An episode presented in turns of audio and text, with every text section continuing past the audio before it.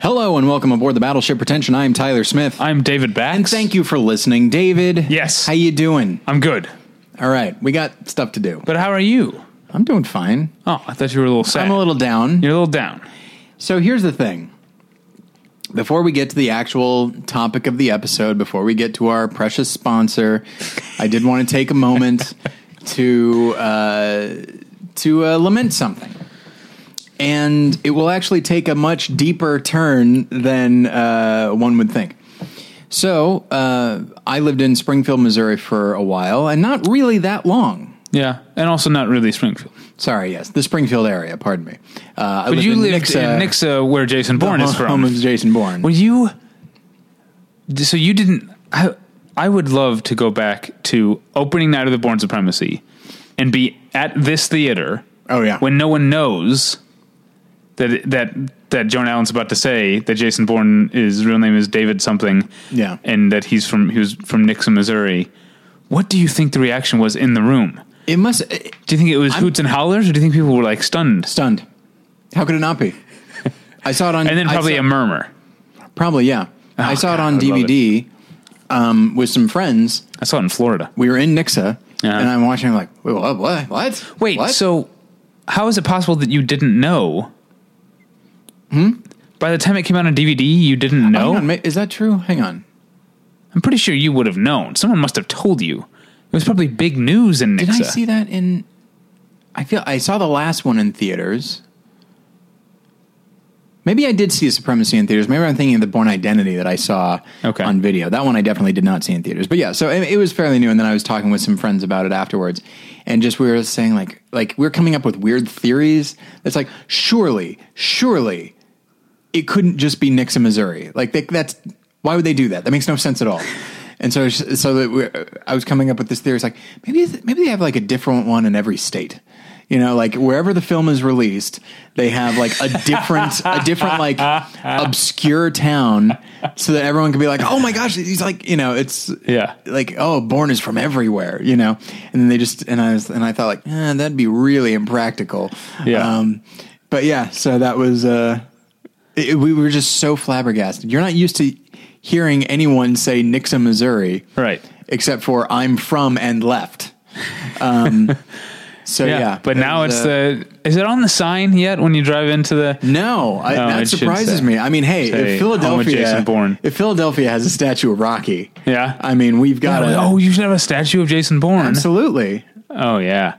What would he be doing in the statue? Uh, shooting somebody probably Okay, have his gun drawn, you know, that kind of thing. he could be disarming those two guards with a flashlight, those two cops with a flashlight from Born Sure. Identity, right? Yeah, it'd That's be like cool a part. real. That'd be a big statue, just like Yeah, two yeah. two police like flying in the air, and he's like in some sort of. Well, and it would need to be a large enough statue to establish they're in a bathroom. Like they No, the it was police is in the bathroom? park. Oh, in the park. Okay. Yeah. Oh, so then you could just have it in the park. Yeah, yeah. This thing writes itself. I'm Yeah. going to call the mayor, um, who I think it actually might be me. I don't know. I think we all take a turn. So Uh, okay, so that's not what we're here to talk about. So I lived in the Springfield area for only a few years, but w- they were formative years, David. Sure. 98 to 2001. This is when I met you. Yeah. Um, and you know, during that time, and then you lived in uh, Springfield for uh, a One year, Year, yeah. and you know, being a movie guy, there's there were a couple theaters in town, but there was really only one game in town, and that was the Warenberg Campbell 16 Cine. And I saw, I must have seen like hundred movies there in those three years, but probably more, probably significantly more Um, and that was just it's where I saw certain movies for the first time. You know, um, It's probably where you. I mean, we've talked about 1999 being the greatest movie year. It's probably where you saw most of the great movies of the 1999. vast majority of them. Yes, It's not where you saw Fight Club. no, not where I saw Being John Malkovich, No, that's right. um, but yeah, it's where I saw The Insider. It's where I saw American Beauty and Talented Mr. Ripley. I was in, I was visiting my girlfriend in Denver when I saw, and she and I saw Sixth Sense. Um, but yeah, I mean that was, and then I worked there summer of 2003, and it was just a. Uh, it was it's weird to think that it's going to be it's it's going to be closing in a couple months because Springfield has gotten bigger, AMC has come in, Regal has come in, Um, so bigger theaters and you know more popular, more successful chains have come in, and apparently the the Campbell 16 is is not doing well. And I find myself Not up to par. Even now, as I'm saying it, I find myself having something of an emotional reaction uh, for understandable. reasons I can't totally put my finger on. So I'm gonna. I'm I gonna, can. What do you got? Uh, you moved around a lot. Movies are a sanctuary for you. Yeah. It's the place, it was like your embassy in this place where you were That's true. Uh, a stranger. That is uh, that's not far off. Um, it's often where I felt most comfortable. If I was headed there, I was excited. Uh-huh. Um, if I was leaving, I wasn't always happy, you know. But just some of my Like- and this is not the theater where we saw 15 minutes, so you don't have that uh, memory. no. What's the We're- name of that theater? that it doesn't exist anymore either. Okay. That was the Springfield Eight, I believe. Okay. So, and also, there's just certain things. Like there are friendships that formed, not as a function of that theater. It's not like I, I befriended any of my coworkers or anything, but like you know, like friend of the show Jason Eakin and I, like we became friends in '99. Mm-hmm. Went and saw a lot of movies at the Campbell 16. Like that was that was where our friendship like solidified. you and I saw a ton of movies there when I li- Yeah. lived there. What did, what did we see there? we you and saw I. we eventually saw Shadow of the Vampire there, I believe. Uh, no, I didn't see that with you. You didn't? Okay, I saw that with uh, Keith and Amber. Oh, you were Keith and Amber. Um, but you and I saw. we saw Saving Grace there. Did we? Okay. We saw Doctor T and the women there. Okay. Original Kings of Comedy. Yeah, and that one that was a Um, fun screening. We see Almost Famous. Would that be right? I don't know if I, time-wise? s- I don't. That's probably about right, but I don't know if I saw it with you. Okay. Yeah. But yeah, and just um, I And saw the it's- I saw the pledge there, but not with you. yeah, I think that's yeah. I saw it. Just uh, the v- basically every movie I saw during those years was there. I mean, I would Yeah. go to the Springfield Eight sometimes. I would go to the, the Oh. Palace sometimes. But like, I can tell you what's the first movie you and I saw there. okay, what do you got? A movie that I wanted to see, and you were like, "Well, I want to go to the movies with you, so I guess I'll go see this movie that you want to see that you had no interest in whatsoever." An action movie starring Wesley Snipes and Michael Bean and Maury Chaykin, Okay, yeah, now we're talking. The Art of War, Yeah, which I enjoyed. I'm glad I we saw enjoyed it. parts of it. Yeah, that was the first movie that you and I saw at the Camel 16. and I and I and after that, I was like, I'm gonna find a way to get revenge on David. And you know what? This whole podcast has been at revenge. Uh, it wasn't when we saw 15 minutes. That wasn't the revenge. No, that that hurt me. yeah. Uh, So I think it's that, but also, you know, if I might get a little bit grander, um, Blockbuster doesn't exist anymore. Mm-hmm. Video Update, where I worked for two years, that doesn't exist, and which also contributed quite a bit to my uh, film education. Um, that Yeah. doesn't exist anymore. Video stores in general, and now this movie theater is gone. And then, honestly, like they say- S- and like Siskel and Ebert are gone. Like, just yeah. I feel For you, because the saying is you can't go home again. For you, the saying is you can't go to work again. I All the know. places you worked aren't there No. anymore. Boy, I hope uh, the world of uh, of uh, photo editing doesn't dry up because I kind of don't have anything else. It's a good thing I'm going back to school, you know, to get a master's in film, which will work out great. Yeah, yeah. Um, I look but- forward to that. But no, it's it really is like there are things that will will happen. Sometimes it's you know I move or somebody passes away or whatever that really makes me feel not old, but that I am getting older, and the fact that you know when I watched uh, oh my gosh Life itself when I watched Life itself and it was over. I cried harder at that than I have at anything for the last, I'm going to say 15 years Wow. um, because and it just and it was a very I would venture to say it was a cathartic cry. Like that was a lot of stuff being held up, and it was just like really like mourning who I used not who I used to be, but like just my childhood and my formative years. Because like, well, Ebert's gone now, and Siskel had been gone for years, and then as I said, you know, my father was gone, and.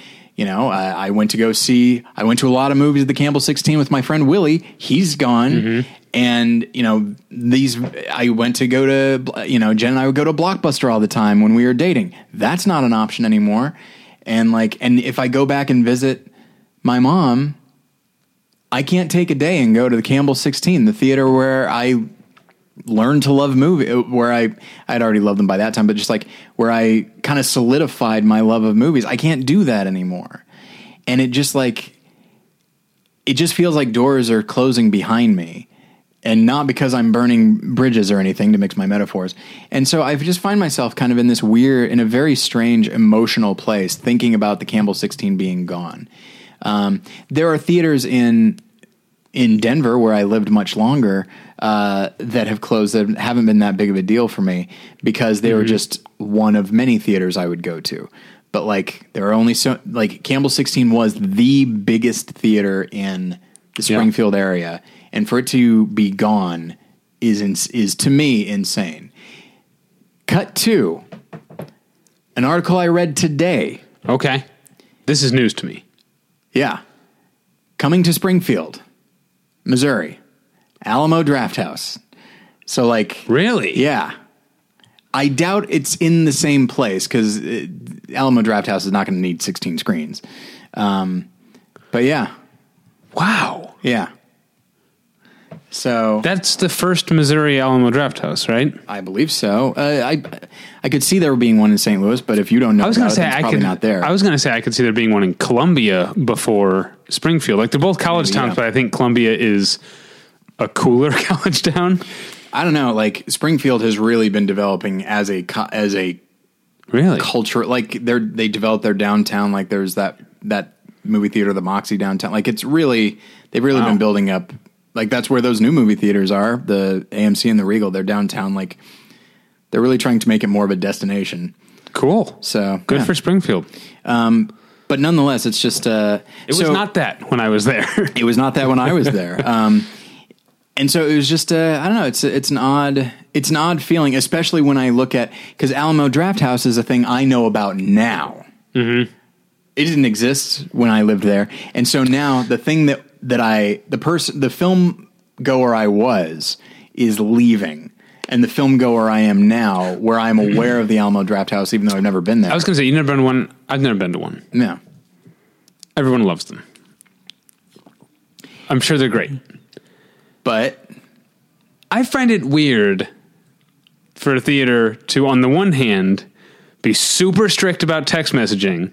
On the other hand, Forks and knives a and fucking plates. plate of like uh, short ribs or whatever. People can be gnawing Yeah. on. On, uh, i- i- yeah, on, on chicken cordon bleu or whatever while you're trying to watch a movie, that's okay. That's so weird to me. I don't get that it. that is a, that at is a, all. yeah that is a weird line to walk. like unless they're served on like paper plates with plastic uh you know silverware Right. um i guess plasticware is what you call it then but even then like there's still like this scratching of, of yeah, and there's still the plastic. smell of food. yeah like okay so the no texting thing which i'm with Sure. i'm on, on board with that but that feels like okay you're preserving the pure movie going experience Yeah. right but if i can smell someone's fried chicken and mashed potatoes like Yeah. isn't that just as intrusive like imagine someone you don't walk around a museum gnawing on a turkey leg right isn't that kind of the the same situation here?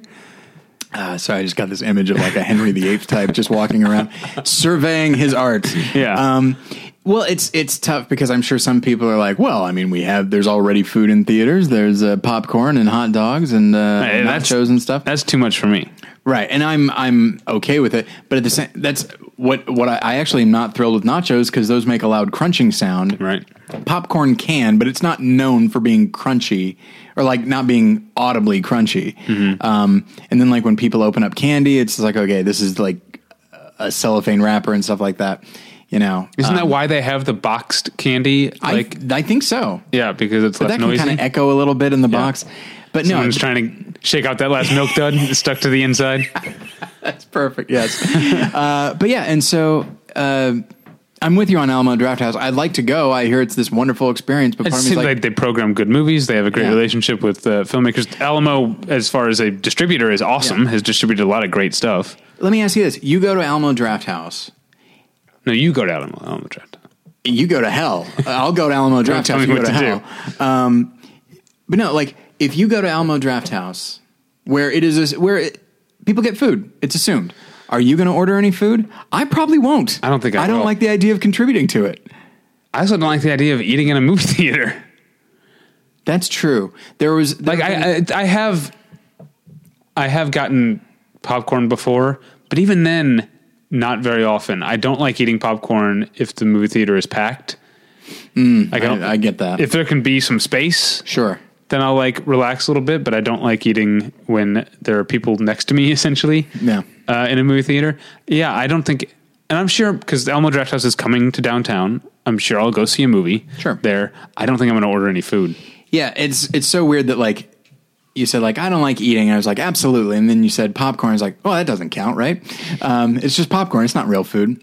But what I will say is there's been there have been a couple of times where I find myself having to go to a screening at the ArcLight, and I have not eaten dinner beforehand, and they have hot dogs there, and so on a couple of occasions I've like had a hot dog while the movie is playing. I'm like, I don't like this one bit. You give me popcorn and soda, and that, and I'm good but like this feels wrong. It feels like worlds colliding. the world of dinner and the world of a movie. Yeah. That's why people say let's go to dinner and a movie. They don't say let's go to a movie. We all know that that also means dinner, right? Like it just Yeah, it's a weird movement, but it's not because it's not just the Alamo Draft House. There's Yeah. like there's an AMC in Marina Del Rey that ha- that does it. I, I don't, I don't know, I don't get it. So thankfully, we were able to pivot to my melancholy, sad feelings to just the standard battleship pretension, just pissed off. Yeah, where shitting on everyone something that else is most happy- of our listeners love. everybody's happy Yeah. about it, but you and me. yeah, um, but you know what everyone's happy about is our sponsors. Yes, absolutely. Uh, so, everybody, listen up because this episode is brought to you, oh boy, by the Alamo Draft House. oh, I wish I paid attention to that. I'm joking, of course. They would never sponsor us and we wouldn't take their sponsorship. We absolutely would. Yeah, there's no question about it. Um, and, and they just say, like, oh, tell them what's on the menu now. I'm like, ah, damn it. Yeah. Uh, so this episode is brought to you by Mubi, a curated online cinema that brings its members a hand-picked selection of the best independent, international, and classic films. Every day, Mubi's curators introduce a new title, and you have 30 days to watch it. That means there's always 30 wonderful films to enjoy, all for only $5.99 a month. Plus, when you use their mobile apps, you can download films to watch offline. Now, Mubi is focusing at the moment on the Cannes Film Festival. Ooh. Uh, so if you go to battleshipretention.com, you will actually see along the side there's a, a new graphic that says Can Takeover. Yeah. So some of the films that they are showing at Mubi right now are films that uh, had a big presence at the Cannes Film Festival at some point, uh, including most recently Santa Sangre, which I've never seen, uh, Sonatine, which I also have not seen, but I did see this. It's uh, is it Olivier Assayas? Or is it all, I- okay? I say Olivier. That's kind of how I, I see it as well. Olivier Assayas is Clean, starring Maggie Chung and uh, in a smaller role Nick Nolte. Have you seen that film? no, I've seen a lot of Olivier Assayas films. I have not seen that one. It's really great. Uh, I believe she won Best Actress uh, at Cannes for the film, and it is about this woman who is uh, a drug addict and just living a, a very bad life. But she is a mother, and uh, her son is in the uh, possession of her of her um, like ex father in law, played by Nick Nolte, and so it's about her trying to appeal to him, trying to clean herself up, and show that she is a productive member of society and that sort of thing. And it's a really, it's a really great film all around. But her performance is really heartbreaking because because it is frustrating. You know, you see her falling into certain patterns that you're just like, oh, why? You know, you just get so angry at her, and you also recognize like, yeah, maybe she's not the safest person for this kid to be with. Um, but it's a really nice, uh, it's a really great movie, and so I highly recommend it. But that is just one of thirty mo- movies currently available at Mubi. And uh, there's a special offer for listeners of Battleship Retention. You can try Mubi free for one month. Just go to Mubi.com, that's M-U-B-I dot com slash Battleship to redeem now. You can also click on the link at BattleshipRetention.com. And uh, While you're clicking on links at battleshipretention.com, you can also click on the one for tweaked audio, which is where you go for professional quality earbuds in a variety of stylish styles and colorful colors. And they look great and they sound great. And Tyler and I each use them every, yeah, every day of our lives um, from here uh, to eternity. Uh, and they're available. Uh, these great, great earbuds are available at a low, low price at tweakedaudio.com. But if you use the offer code pretension at checkout, no, the offer code is pretension. You use it at checkout. The offer code is not pretension at checkout. Mm-hmm. Yeah. That is definitely very important. The offer code is pretension. Full stop. That really went on for a while. Uh, you get one third off that already low, low price and no shipping charges. So remember, it's tweakedaudio.com, offer code pretension. At checkout. Whoa, sweet man cave. Thanks. Serious upgrade. How'd you pay for all this? I got a home equity line of credit from Figure. I was approved in five minutes and had funding in five days. Wow, that fast and easy? Yep, the application is 100% online, plus no out of pocket costs, just fast access to the cash you need. How do I get started? Go to figure.com and get that serious upgrade. Figure Lending LLC, DBA Figure, Equal Opportunity Lender, NMLS 1717824. Terms and conditions apply. Visit figure.com for more information. For licensing information, go to www.nmlsconsumeraccess.org. Okay, let's get into it, shall we? Indeed. Now this is gonna. Uh, we're doing our yearly uh, LA Film Fest preview because Yeah. um, I really That's not our preview. I'm not going. I got stuff to do. right. That's true. I go to LA Film Fest uh, every. This is my thir- my fourth year, I think. Yeah, my fourth year covering it um, for the for the the website and the podcast, and I've come to really adore LA Film Fest because it has the name of our town in it. Film Fest California. Yeah. Uh, unlike AFI Fest, which is the other big fest, um, it is actually named after the town. And I love AFI Fest too, but uh, I've talked about this before. They serve very different purposes. AFI Fest is a sort of like here's a way to catch up on all the festival favorites of the year so far. It's in November, like mid November. It's sort of like here's what's been playing festivals. Um, it's a lot of stuff. If you pay attention, uh, you know, to film in a uh, in, in a geeky way, um, a lot of stuff that plays AFI Film Fest you've heard of and you're excited to see. It's from named directors or it's been building buzz o- over the months. Um, LA Film Fest is very different. It has a real focus on first time or not non established uh, directors. It has the LA Muse section, which is um, movies that take place in and around Los Angeles, and it is a great place to discover movies that you might not um, you might get on the first floor or you might not ever hear from again. Like the, it, you know, it's kind of sad sometimes. There are great movies. I remember the first year I saw uh, a really sort of charming little um, uh, coming of age story called My Sister's Quinceanera. And uh, I loved it. Um, I'd never heard of it again. It never like came out, uh, unfortunately. But um, it is it's nice to be able to uh, to see that. The what that what that means though for doing a preview is I don't really have a way of knowing which of these movies are exciting or good. You know, uh, there are a few directors I've I've heard of, but um, for the most part. it- I'm just going to be talking about some stuff that I've read a little bit about. I'm not even guaranteeing that these are the movies that I'm going to end up seeing because the, as the buzz, this is the you know the way things happen at festivals. Um, uh, you know, like like I experienced uh, at my first Sundance this year. Like you make a schedule, but also you talk to people online, you find out what's good, you change your schedule and say, oh, this is showing again. You know, the next day, the day after, uh, I'm going to rearrange my schedule to make sure I see that. So uh, I have no way of knowing if these are the movies I'm going to see. Uh, it's just uh, uh, I thought it would be good uh, to, like we do every year, point out some of the things that sound interesting. Well, and it's fun because if you're just going by something that sounds interesting, there's kind of a equal opportunity quality to that because yes, you might have heard of some filmmakers here and there, but in the end, it's just you go and see something that sounds interesting. Maybe it's good, maybe it's not. Maybe it's by a noted filmmaker, maybe it's not. But it's an opportunity to see new talent and Yeah. just be like, oh, I got to pay attention to this guy from now on. Yeah. Even if even if the film doesn't necessarily go anywhere, which bums me out quite a bit. yeah. Um, well, you got to go one of these years. Um, I don't have time for that. no, you don't have time for that. Actually, I'm, I, I might have time.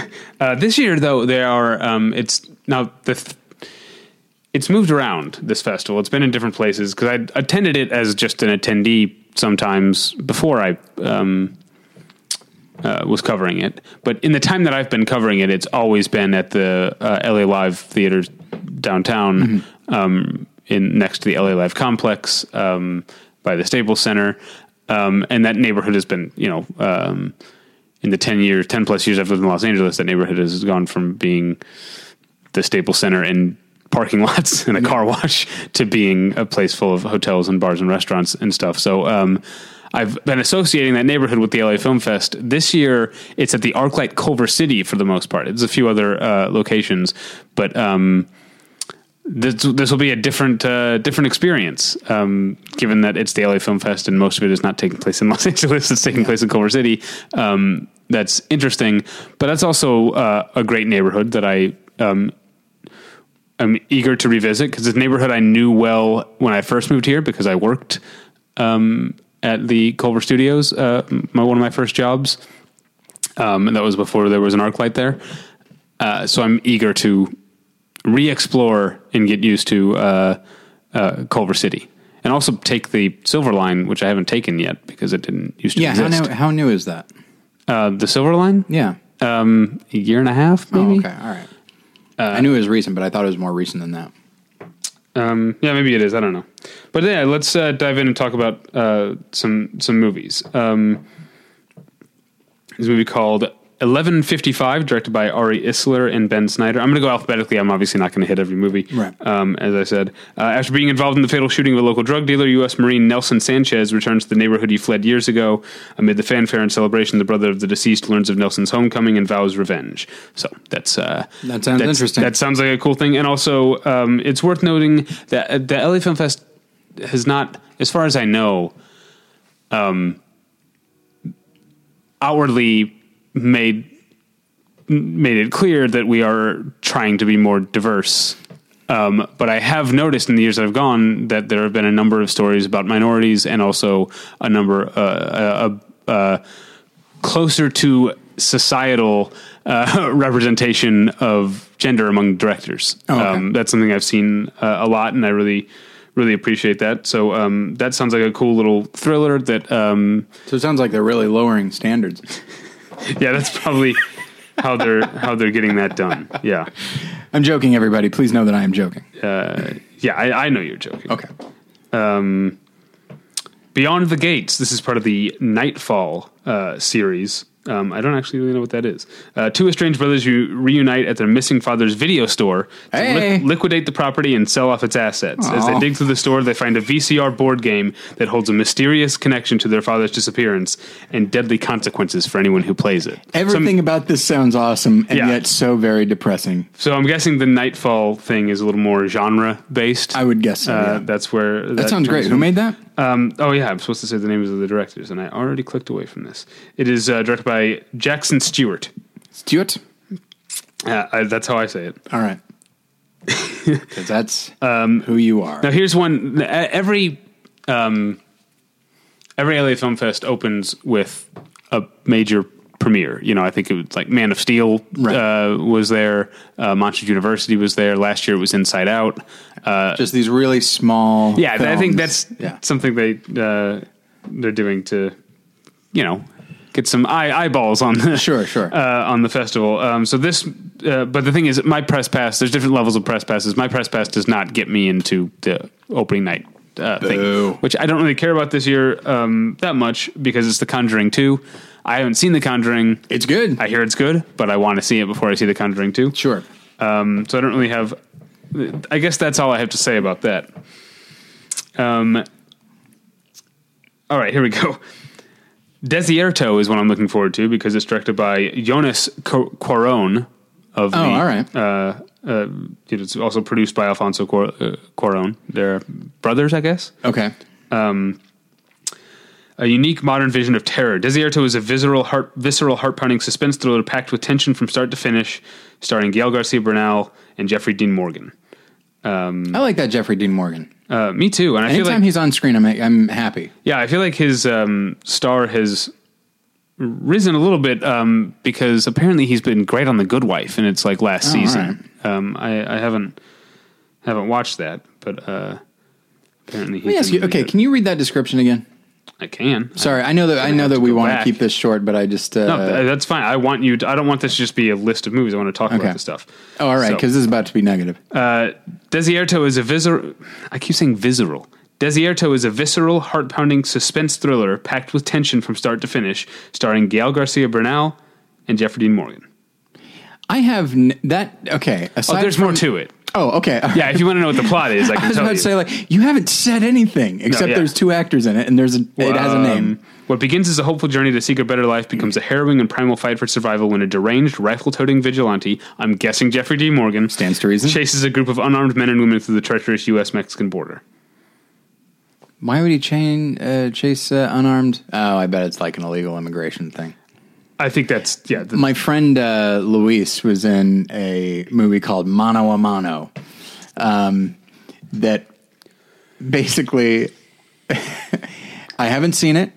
It took them a long time to shoot, and Luis always commented that like you can see him get like fatter from one scene to the next, like just going back and forth and back and forth because it's over Yeah. like four years. Um, but uh, but yeah, he said it's very clear that they just basically they wanted to make this little thriller in the desert, and then over the course of them making it, illegal immigration became like a big. I mean, it's been a big issue for like, you know, 10, 15 years, but like it became a really hot button issue. And so just like they waited it out. They they made a movie that became really relevant, but they did not. When they started it, they didn't care about the issue at all. They just thought like, oh, this is you know, it can be cheap to shoot in the desert. What can we do here? Yeah. And uh, but yeah, so I still have not seen Mono a Mono. From what I hear, not great. oh, that's too bad. I, w- I would not have guessed that. I would have thought that it turned out great. There was one Kind of like a s- boyhood type of thing. exactly. There's one scene where uh, uh, my friend uh, Luis was like, his character's like, you know, sit like crouching behind a truck, and then a real life, uh, you know, this was not planned. A tarantula crawled over his hand. And he was like, "Oh good God!" You know, and uh, and they're like, like, "Oh, we can use that." He goes, "Can you not, please? I'm not. I don't want to be like a little girl. I'm supposed to be tough." So it was uh, delightful. Did they end up using it? I don't know. If I had to guess, I'd say yes. Oh, good. Just a hunch. I'm sorry. We can move on. I apologize. No, here, well, here's a movie uh, I'm looking. f well, I don't know if I'm looking forward to, but it's uh, from a director that we've heard of, uh, Mike Birbiglia, Oh yeah, who yeah. made uh, Sleepwalk with Me, um, which I didn't like very much. And I did not see. Uh, but I, Let's hold out hope for this next one. it does have. I, I know I say this every time Sleepwalk with Me comes up, which is thankfully not that often.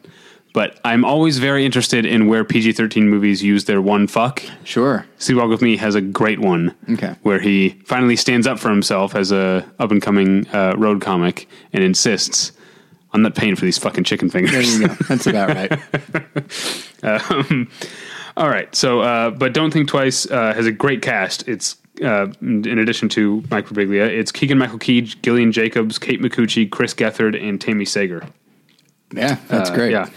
Uh, for 11 years, the members of the commune have reigned as big fish in the small pond of the New York improv theater world. Okay, I'm a little less interested now.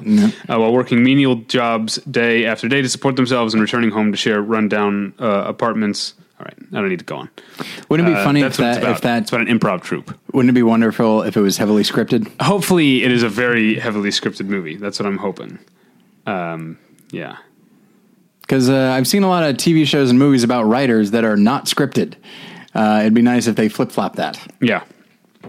Um, this is one that, that I'm, uh, I'm certain uh, it probably already has distribution um, because it's from the same people who made the documentary Fed Up about uh, sugar. Oh yeah, yeah. Uh, this one's called Dr. Feelgood. Um, Dr. William Hurwitz was sentenced to 25 years in prison for drug trafficking. Considered by many a preeminent pain specialist, Hurwitz had no moral qualms about prescribing as many opiates as his patients needed in order to fight their chronic pain and live normal lives. Uh, so he, it's about a doctor who went to jail for pre- overprescribing opiates. What ca- what qualifies as an opiate? Uh, well, I guess if it comes from the uh, opium Right. seed, right? Yeah, I'm trying to think like what that would because he's not just gonna he's not saying here just have a bunch of opium. Like Right. he's saying like here's some pills. but they're called-" Oxycontin might be op- Oh, an okay. opiate, maybe. All right. I don't know. Okay, I don't know as much about drugs as I used to. Yeah, and I took a, I took a class about uh, it was one of the best non film classes I ever took. It was all about uh, drugs, both legal and illegal, and uh, it was very interesting. And I used to know a lot of this stuff, and now I just for, just forgot it. Um, but uh, but yeah, you should see that one and then report back. All right. Opiates No- noted. qualify as this. Yes. Um, this one uh, does have distribution. Um, I know because I got an email from Sony Pictures Classics about it. Uh, it's called Equity, uh, directed by Mira Menon, starring Anna Gunn and James Purifoy. Um, with an aggressive prosecutor from her past on her heels and a strained relationship with her junior prosecutor, senior investment banker Naomi Bishop is forced to re examine her own ambitions in the cutthroat world she loves, one where the glass ceiling is yet to be broken. All right, another comment, real quick. I'm all for these comments. So, and okay, so I, I've said some positive comments as well. Do you find yourself okay looking at that description? I recognize a movie's more than just its t- description, but you see how you fell into doing a voice as you were talking about it, as you were doing that description. Right? Like I'm selling it? Yeah, Yeah. Well, and I I recognize the description is about selling, but you didn't do that voice with every description. But with this one, it's like this, uh, and you probably have navigated away from it already, right? Uh, yeah. Okay, but just like it was, it's, it's just like oh, gonna break the black glass ceiling. And Yeah, it just- seems like an issue movie. yeah. but like with a, it sounds like mono a mono, where it's just like all right, we just want a thriller. Uh, what's what's an issue? Um, and it just, uh, I'm sure the movie is perfectly fine, but at the same time, I don't know. Maybe I'm just an asshole. Maybe, but after a while, just like movies where you have to describe it in that tone in order to sell it. Don't interest me that much anymore, you know. Uh, here's one that doesn't interest me: a documentary. There are a lot of documentaries at LA Film Fest. But I haven't you said talked- this one doesn't interest Uh, you. Or no, this does? one does interest Okay. me. It's called Free CC, and it's about uh, Krishan Reed CC McDonald, who's a transgender woman who um, killed a man in self defense, or she claims self defense, um, and was um, incarcerated in a men's prison. Um, and so it's a movie about uh, transgender issues that sounds like uh, it's a, probably a lot thornier than uh, equity and probably more interesting because of it. Right. See, that's what they need to do is they need to have the same guy write the descriptions for all of these and try to try to make free CC sound like equity. Yeah. That sounds very interesting. It sounds very dangerous. yeah. Yeah, definitely. Um, they're also showing Ghostbusters. Hey, all right. They do, yeah, they do these series Wait, of hang on. Which one? Uh, Ghostbusters, the The real one. The okay, one with the men. the first one. Okay. Um, they do a lot of these uh, type of uh, things. I'm actually, uh, I'm kind of down on this year's selection of um, Okay. like out of competition special screenings. Like last year, they showed Who Framed Roger Rabbit at Union Station. Yeah. I went to that. Two years ago, they showed um, uh, Sherlock Jr. with live accompaniment at uh, in an outdoor plaza downtown. Yeah. This year it's Ghostbusters at Fig and Seventh. It's also Independence Day uh, so, somewhere, and they're showing Shrek. Like, I don't know. I, I, I don't I don't get it. I guess Independence Day because downtown gets blown up. Is that why? Because they blow up the uh, U.S. Bank Tower, which I think was then called the Library Tower. Maybe it was already U.S. Bank. By then. Yeah, but when people think of like the like the big explosions in Independence Day, they think of like the White House. Like that is not a film Right. that I associate with Los Angeles, and Ghostbusters certainly isn't. definitely. Ghostbusters is a very New York movie. Yeah. yeah that's weird. And Shrek, to my knowledge, does not take place in Los Angeles. Uh, no, no. but, uh, Maybe like a fantasy version. I don't know. But uh, yeah, that seems really half-assed. Uh, yeah, I just I mean, it seems like it's there's a new Ghostbusters out this summer. There's a Yeah. new Independence Day out this summer. I don't know what's going on with Shrek. Everyone Uh, likes Shrek. I don't know what the what uh, Donkey and Cameron Diaz are up to. Uh, Sure. last time I watched any bit bit of Shrek was the last time I watched I Am Legend. Uh, that's right. All right, uh, a movie called I'm looking forward. This is part of the LA Muse section, um, which is definitely more LA centric than uh, Independence Day. Although the LA explosion in Independence Day is the one where Vivica Fox and the dog hide in the tunnel, right? oh yeah, yeah. Okay. Well, that's memorable to me. Sure. the dog gets saved. yeah, the dog should die, but sure. No, the dog should live. Dogs should always live. um, Oh, poor I am Legend. That's Will Smith's character's name, right? Uh, yeah, yeah. Um, Girl Flew, directed by Dory Barton. Uh, Bird is mature for her age, a thoughtful sixth grader who dreams of doing the grocery shopping so that all food groups are represented, but whose emotional wisdom starts to slip when her body begins to develop. After her first period arrives in embarrassing public way, an embarrassingly public way, Bird turns to her single mother for guidance. However, her mom is a flighty stoner who finds this milestone just as befuddling as her young daughter. Already frustrated by the recent move to Echo Park from the Valley, Bird wishes everything would start making sense again. That sounds good. That does sound good. Yeah, that's why I picked to to talk about. yeah. And it is a uh, it's an LA movie. Although I am a bit there's a bit of a uh, hesitation uh, about um, a recent move to Echo Park and it being a white family. It seems like it's uh, Mm-hmm. another gentrification movie. Two years ago, there was a movie called Echo Park that played there um, that I uh, thought was uh, abhorrent, and Oh, it okay. and it I've- it just uh, it was two years ago, and it just got an actual release, um, and I didn't recommend anyone go see it because I hated it, but it was that kind of movie. One thing that I find really interesting about, and I think I mentioned this to you years ago, but it's it's nice that it's pre- uh, you know consistently true. Um, it's like, all right, guys, we're making a coming of age movie. It's uh, what's the main character? Is it a girl? All right, period. Is it a guy? Premature ejaculation. Got it. Got it. This thing writes itself. Yeah, We need a nice shorthand here. Now, don't get me wrong. The movie sounds really good, but it's the first place my mind went. Yeah. Um, John Krasinski, uh, as a director, has a new movie uh, coming out called The Howlers. It's playing there. Are we moving on from that? Yeah, moving on. I didn't see what was the last one he did. Uh, Brief conversations with uh, hideous, Hideous men. Is Yeah, that what it is? I think so. Um, I did not see that. I don't care for that title. Why not? Because I feel like he's trying to like prove uh, just the idea of like I don't like long sentence titles for the most part. See, I'm a big fan of. Uh, I really want to see this uh, 13 conversations with hideous men who stare at goats. Or I learn, or how I learned to stop worrying. yeah. Okay, so you got to vamp more because the Oh, sorry. Sometimes this uh, tablet is a little slow to load. Oh. Um, the House on Cocoa Road, a documentary directed by Damani Baker, uh, running a cool 78 minutes. Nice. I'm a big fan of that. Uh, in the midst of the racial violence sparked by Reagan's war on drugs, leading a normal life had become unfeasible for many citizens of Oakland, California. In a moment of inspiration, activist and teacher Fannie Houghton decided to show her children a different way of life. She and her children moved to the island nation of Grenada to participate in an Afrocentric revolution with the goal of realizing a utopia, utopian. This is utopic socialist society.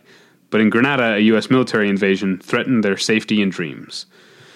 So that sounds interesting to me about a family who left um, f- federal government intrusion in one part of the, the the country and went to a different part of the world where the U.S. government terrorized them again. It's like Jaws: The Revenge. Yeah. That's the house on Cocoa Road. Uh, here's one I clicked on 100% just because of the picture. Uh, the picture Oh, I wanna is see this thing. Idris Elba in a touch in a tux, looking very cool. Yeah. it's called A Hundred Streets, directed by Jim O'Hanlon. Uh, multi-stranded drama. I'm out. It's set within one specific area of contemporary London. The cast of characters face major choices and changes in their separate lives. All right. oh man, Losing That lost me. consciousness as yeah. Oh, that lost me quick. Uh, I mentioned Independence Day. Uh, Life Animated is playing, which is a movie that I've already talked about in the Oh, movie right. journal, which Yeah. is uh, about the uh, young autistic man who um, learned to, or I guess as a boy, learned to communicate again through uh, Disney movies, anima- animated Nice. Disney movies. Uh, it's a very charming documentary. Um, they're also showing Lights Out, the new horror movie, which I saw um, uh, the panel for at WonderCon. Um, it looks very cool. Oh wait, no, I can. Okay, I was like, it sounds familiar. I can picture the trailer, and it's uh, Scary. super creepy. Yeah. Makes me afraid to. I haven't uh, turned the lights out in like weeks, so it's uh, really screwing up our electricity bill. Here's another uh, sort of. Um, it's called Lowriders. Is another sort of uh, thriller uh, with a minority cast. It seems to be a big. What was it? Eleven Fifty Five and Desierto. There seems to be a lot of Latin American representation in Yeah. uh, genre movies here. Uh, uh, Lowrider, directed by Ricardo de Montrui, I think. uh, where Teenage Danny is from, lowrider culture is about more than just spectacular cars. It's about ethnic heritage, community expression, and family traditions. When an annual lowrider event forces him to choose between his traditional father and his estranged criminal brother, Danny's loyalties are severely tested. The father is played by Damien Bashir. Oh, okay. The criminal, criminal brother is played by Theo Rossi. Rossi, I think. I feel like he was on Sons of Anarchy. Maybe Okay. The name sounds familiar. I can't place it though. I could be. I could be wrong about uh, where I know that name from. Oh, here's another movie. I've, oh, go ahead.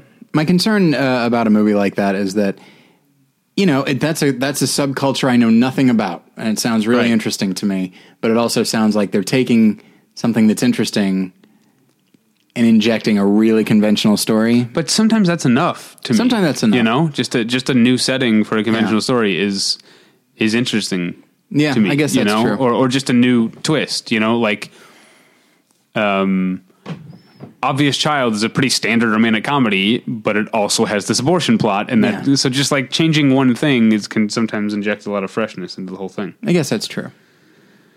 Um, all right, another um, another L.A. Muse movie, also directed by a woman, uh, Heidi Saman, is called Namor. Stephen Bassam spends his evenings in an upscale restaurant among the nouveau riche elite, but he's not there to dine; he's there to park cars. An all but invisible valet, Stephen is acutely aware of his dead end situation and begins to act out erratically. As the bonds of his once tightly knit Arab American family erode, Stephen acts out in increasingly erratic ways. Okay, uh, and struggles to figure out who he is and what he ought to be doing. Um, that sounds good. Um, I would have, if I were an editor, I would have uh, encouraged that person to not use the word words acting out and erratic two sentences in a row. Yeah. Uh, See, I think they should have swa- oh. swapped out that second one for erotic. There you go. Uh, I skipped over one actually because it's another documentary I've already seen and talked about in a movie journal. It's The Music of Strangers, which Right. is the documentary about uh, Yo Yo Ma and the Silk Road Ensemble. which I just saw a trailer for uh, the other day. Um, you saw it before Last Days in the Desert, so did I. And uh, it looks really good. It's the music's great. It's fun to look at. It's kind of a lightweight documentary. Uh, that yes, that's true. It did look like that. It I'm looked saying like that a- because someone who's seen it. it looked like a uh, a, pl- a very a perfectly pleasant film that you're not going to take much from. Yeah. All right, here's one that I probably won't see, yeah, yeah. I could see in your face you looked a little bit disgusted. but it's this one's gonna have its fans. Okay. It's called Officer Down, but its last name is Down. D O N D O W N E. okay. It stars. Speaking of Sons of Anarchy, it stars Kim Coates. Okay. A young rookie, rookie cop is tasked with shadowing Officer Down, an LAPD cop waging a war to clean up the streets of Los Angeles. Officer Down's foes comprise a cadre of supervillains, including the criminal syndicate of humanoid beasts dubbed the Fortune 500, Mother Supreme and her gun toting nuns, and Kung Fu Overlord, Zen Master Flash. The rookie soon learns that you can't keep a good cop down, as Officer Down takes a licking and keeps on ticking. I don't know. I mean, it- it's I'm I- torn. yeah, it kind of seems like a like a more hyper violent Big Trouble in Little China type of thing, maybe. Yeah. but I don't like the hyper violent. Building a Bart- movie around Kim Coates is kind of interesting to me. See, that's kind of a turn. I'm not a Kim Coates fan. he's an odd duck. Um, I think what throws me is just it's like it's like oh, it's uh, violent nuns. Yeah, Yeah, we've seen stuff like that for the last I'm going to say 30 to 40 years. Uh, it doesn't seem that exciting anymore. Um, but I'm in, you know, I'm intrigued. It'd be funny if it wound up being like the, a weird, almost a parody of Training Day, but like it incorporates supervillains into it. But I don't know. You should see it and let me know. Okay. Uh, I am interested to see a movie called Paint It Black, not just because it's named after a um, Rolling Stones song, um, but it's direct directorial debut of actor or actress Amber Tamblyn, okay. starring Janet McTeer, uh, Aaliyah Shawkat, who is great in everything, has Yeah. never been bad in anything ever, even in bad movies. She's uh, wonderful, and Alfred Molina, among others. Nice. Uh, Josie is a young woman struggling to co- cope with the tragic death of her boyfriend. In the aftermath of his death, she finds herself both repealed and attracted to his pianist mother, Meredith, who holds Josie responsible for her son's p- passing. The two women are drawn into a twisted relationship, raging with equal parts distrust and blind need as they become consumed with each other while trying to navigate life without the one they love. Sounds cool. And again, great cast. Yeah. You know, you know what I think about when actors direct. Uh, yeah, I, I, I do know what you mean. That that is that could be a problem. Yeah. but at the same time, you know, some of the best movies I've uh, ever made have been directed by uh, actors. Mm-hmm. So uh, I could be wrong. All right. Uh, Political Animals is a documentary uh, directed by Jonah Markowitz and Tracy Wares about Sheila Cool, who is the first openly gay uh, congresswoman in the state of California. Okay. Sounds good. Um, sensitivity Training, Okay. directed by Melissa Fennell. Rude, crude, and unapologetic, microbiologist Dr. Serena Wolf didn't get to where she is by playing nice. When a colleague's untimely demise is attributed to Dr. Wolf's ferocious abrasiveness, she's ordered to undergo an attitude adjustment, courtesy of perpetually chipper sensitivity coach Caroline. With Caroline shadowing Serena's every move, they develop an unexpected bond, each challenging the other's defenses. Who's in this? Um, I don't know. Nobody of, of note. Uh, yeah, no names I No recognize. offense to to these actresses, obviously. I'm sure they're great, but uh, this doesn't sound great. to Um, no, me. thank you. Um, sounds like a little bit like a trying too hard uh, dark comedy. Yeah, I think so. Yeah, probably not that dark. Okay. Um, did I mention that Shrek is playing? Mm, I don't think so. Did I bring that up? now that's the one where they ain't afraid of no ghost, right? Is that the one? Mm-hmm. Yeah, that's the Okay. Yeah. Yeah. one. Um, a movie called So Be It, directed by Steven Gyllenhaal. It doesn't say here uh, if he's a relation to the famous Gyllenhaals. Stan, I, I could see that. I, I imagine it's not a, a coincidence. but uh, I mostly bring it up because it stars uh, Alfre Woodard. Alfre Oh, I love her. Yeah, uh, Love and her. also the aforementioned on the movie journal, John Hurd, Yeah. um, someone named Dash Mihawk. Oh yeah, I know Yeah, who that I know, is. I know who that is. Uh, Cloris Leachman. okay. this is a hell of a cast. Um, and uh, I don't know if you know who Jacinda Barrett is, but I know who Jacinda Barrett. The name is, sounds familiar. because she is a former Real World cast member from the Real World London. Okay. Uh, so this guy Stephen Gyllenhaal, his uh, he is. Oh no, they're not married anymore. But uh, he was married to Kathleen Mann. Uh, he was married to Naomi Foner, and his children are indeed yes, uh, Jake and Maggie Gyllenhaal. Oh, he's the father of them. Yes. Oh. yes. Uh, Huh. I thought he was like a new up and coming, like a younger, the Oh, he's younger new, brother. Yeah, the new Gyllenhaal. No, he's uh, yeah. Okay. Uh, the Sweet Life is a movie. Um, Zach and Cody. Uh, Right. Does it yeah. start- Why do you know that I reference? don't know how I know that. I used to close caption that show. Okay. Um, so I know more about it than I. The minute I said, like, I said, I was like, I don't know anything about that show. yeah, I don't know who's on that show. right. But that one is a pun. Okay. the suite as in like hotel suite life. Oh, I get this it. is just the regular. Okay. What you see is what you get. The suite life. I got it, got uh, Which I point out because it stars Chris Messina and Abigail Spencer, um, actors I really like. yeah. Um, Um, yeah, I really like Chris Messina. Uh, Kenny is an ice cream vendor in Chicago with a crisp white uniform and an apathetic heart. When he encounters Lolita, a sharp-tongued but despondent insurance actuary. That type again. Uh, their heated conversation, natural spark, and mutual hopelessness lead to an unusual usual proposal for a meet cute to travel to San Francisco, where they will jump off the Golden Gate Bridge together. Um, that looks good. Oh, listeners, if Right. could You, only see know David's- something different yeah. than the listeners Yeah. do. I, I made a face. uh, and all right, let me just uh, pick one more here. Um, and this one uh, also has distribution. I know from Big Brigade because I. uh, By the way, it'd be funny Or not if- distribution, but it is uh, Brigade. Yeah, I think distribution because I got an email from them. Go ahead. It'd be funny if you if the because you said you know you might might not wind up seeing everything that you want to see. Yeah. It'd be funny if everything you wound up seeing was the stuff that did not look good to you that you mentioned here. Yeah, yeah. I would love that. I think you know because I hate you. Yeah, if I saw these cutesy dark comedies. Let's go jump off the Golden Gate Bridge. Look, I, like no offense, good for LA Film Fest for picking it. I'm sure there's a reason they picked it, but Uh-huh. at the same time, like, come on, guys, come on. Yeah. I'm free to say this because I'm not going to go. Uh, Right, yeah. But like, yeah. It sounds like all I can say is, come on. sounds like a prequel to Wrist Cutters, a love story. Sure, which you and I saw. Did we see that together? Yeah, I believe Okay. so. At that uh, cheap theater in Pasadena. I believe. Pasadena. Yeah, that's right. Um, and then I want to uh, one more that uh, sounds good. It's called Tracktown, co-directed by Jeremy Tyker and Alexi Pappas, and starring Alexi Pappas. Uh, also, Rachel Dratch is in it. right. 21 year old Plum Marigold has lived her entire life surrounded by coaches, teammates, and fans as she trains to be an Olympic distance runner. Though she excels in her sport, she's always felt like an outsider, as, as her schedule kept the normal life of boobs and boys at bay. That all changes after Plum is ordered to take a day off from running to recover for the finals of the Olympic trials. Her forced downtime, including a surprise connection with a boy who works at, a, at the bakery, sets her on a path where she can finally see the p- full picture one step at a time. So it sounds like it might be one of those all in one day uh, movies. That that can be hit or miss. Um, but the, yeah, those so wait a minute. those are interesting. Are they her boobs? I'm guessing her diet and workout regimen has Oh, f- okay. kept her from developing. Maybe Okay, maybe. I'm not sure. I don't know. It's an odd. I mean, don't get me wrong; it would catch my eye, but at the same time, like if I okay, let me let me put this out there.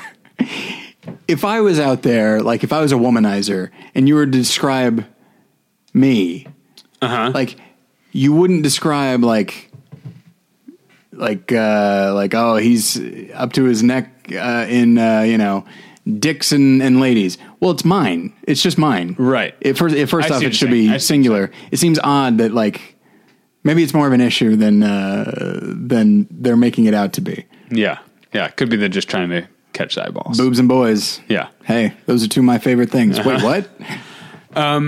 So that's I mean, that that was just a, a little uh, overview of the things that I'm excited about. I feel like we got some good conversation about it uh, Hopefully. uh, out of it, and I did. Um, I wasn't even really looking to do this, but I did to go back to something I said uh, early on. Um, the number of movies that I mentioned that are about people of color and or directed by women, Yeah. um, there's a lot of them, uh, and I uh, I find that uh, really exciting. It's, uh, as someone who was very motivated and inspired last year by uh, our friend Mariah's um, Mm-hmm. uh, Year with Women uh, project, um, I've been noticing more of that that sort of thing. Um, trying to keep an eye on who is making the movies that I'm seeing. y- you know, You know what's interesting for me, just as you know, as I've developed as a as a moviegoer, um, I by recognize developed you mean boobs? Yeah, Your boobs, and and and my boys. You know. Uh, oh, I have two sons. Did I not tell you that? okay. Um, I thought you were talking about your testicles. Oh, I call them. yeah. Anyway, so um, the- as as I developed as a moviegoer, like I recognize that that I can be excited. I can be equally excited about like, oh, this is you know. Uh, more movies from female filmmakers, or uh, more movies from you know other uh, people of color, whatever you want to say. Um, I do find myself more inherently interested in like the movies by like uh, a Latino filmmaker or something like that, or African American or something. Um, it's not that I'm not interested in women, but that like now here's the thing: if it's a Latino woman or an African American woman, I'm more interested.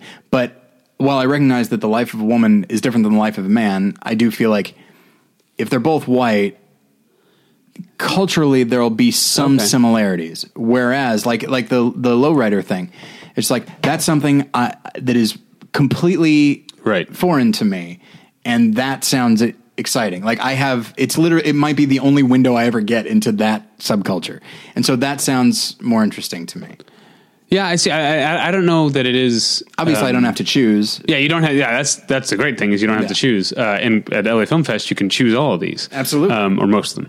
I'm just go- I'm going to go for Independence Day and Ghostbusters and Shrek. You know, I like to Shrek. you know. Um, maybe The Conjuring Two and Lights Out. Sure. If you want to go indie. um, anyway, um, I, and I don't know if I- I, I feel like, in some ways, a a woman's story is different than a man's Sure. in just as many ways as a as a minority story is different than a white person's. Maybe it's just you. Uh, we respond to different different things. I think one is, and obviously this is very reductive, but I feel like one is a noted shift in perspective. Like, let's go ahead and say that it's uh, there's a movie by a Hispanic man about uh, you know uh, some aspect of, of Latino culture.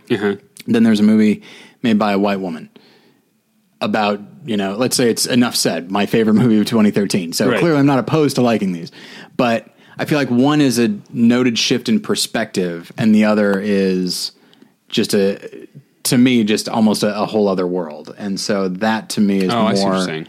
is more intriguing but obviously uh, another perspective is always good. Yeah. But I think if it's something that catches my eye more, it's an opportunity to see something that I'm pretty much unfamiliar with in my everyday life.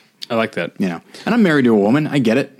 Yeah, you know, you understand. Yeah, everything. you know, they turn into women and they get their periods. Right. You know, that's Boobs how it and works. boys. Boobs and boys. That's what it's all That's- about. Yeah, that's, you can boil down femininity Yeah. into boobs and boys. It's like the writer of that synopsis read Jen's uh, wedding vows. You know,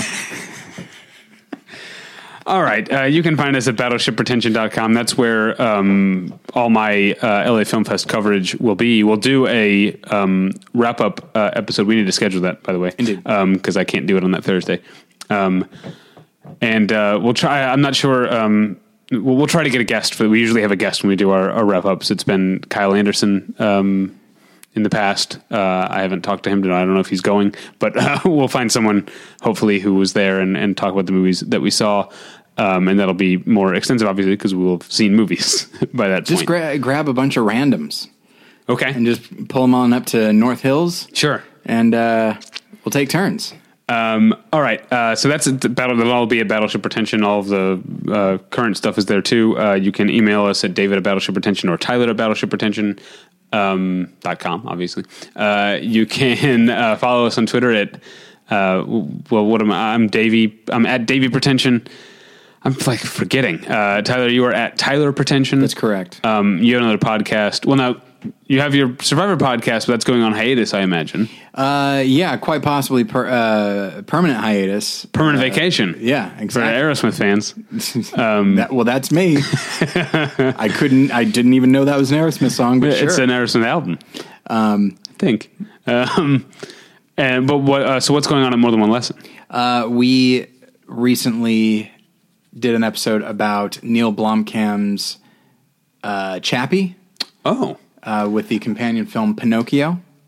that's a coincidence because just today I listened to the new mixtape by DeAntivord. I noticed that, and I thought, like, uh, was he listening to my Chappie episode? And I was like, you know who I'm in the mood for is this guy, uh, th- this couple who uh, are really annoying on screen.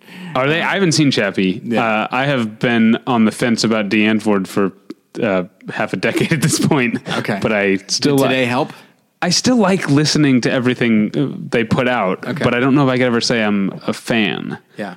I, I have a certain degree of admiration for Ninja and Yolandi, uh Ninja especially. For, Uh-huh. Are, is that also their names in the movie? Yes. uh, yeah, like there, so much about their inclusion in the film is interesting to me uh and kind of awesome. Yeah. Except their characters and the way they're written, they play them perfectly fine. But it's just like I, Yolandi's okay. Ninja, like the minute he opens his mouth, it's like I, w- I know that Neil Blomkamp like makes really violent movies. I want this man to die in a, a really violent way. Um, and that's uh, funny. Spoilers, he makes it. um, Neil Blomkamp, I guess, has a thing for rappers because you know he uh, wanted to cast Eminem in the lead in Elysium. I don't know if you heard about that. I didn't know that. That's Um, that was that was apparently Eminem was his first choice, and um, Eminem's oh thing was uh, he would only do it if it shot around the Detroit area, so he could be with his kids. Oh, okay, yeah. uh, and they didn't do that. they did not. And I think the same thing, ha- like people want Eminem back because I think Eminem was pursued for Southpaw as well uh, before Jake Gyllenhaal. People want to see Eminem on screen. People want to cast him in things uh, since Eight Mile, but he's uh, seems like he's, Locked into Detroit. or he could just like take or leave the acting thing, which I find kind of Sure. interesting. Thought he was. I mean, I thought he was very good in Eight Mile. Like, yeah, but I like that it's not his. He's like, yeah, I did it, but I'm a rapper. I don't need to act. I, I kind of like that. yeah, which is true enough. All right, this thing's acting up. So um, Yeah, we'll leave it there. So, Chappie. Chappie, more than one lesson. My podcast, other podcast, is about uh, television. Um, I literally don't remember what I'm watching this week. I know I'm supposed to watch something. Ah, oh, uh, watch this. I- um, yeah, I'm supposed to watch Castle because it's the It's ending. the series finale, and I'm sure I picked something too. I think the uh, season two Last Man on Earth finale. I think that's what we're talking about. Okay. so uh, check that out. Thanks for listening. We'll get you next time. Bye. Bye.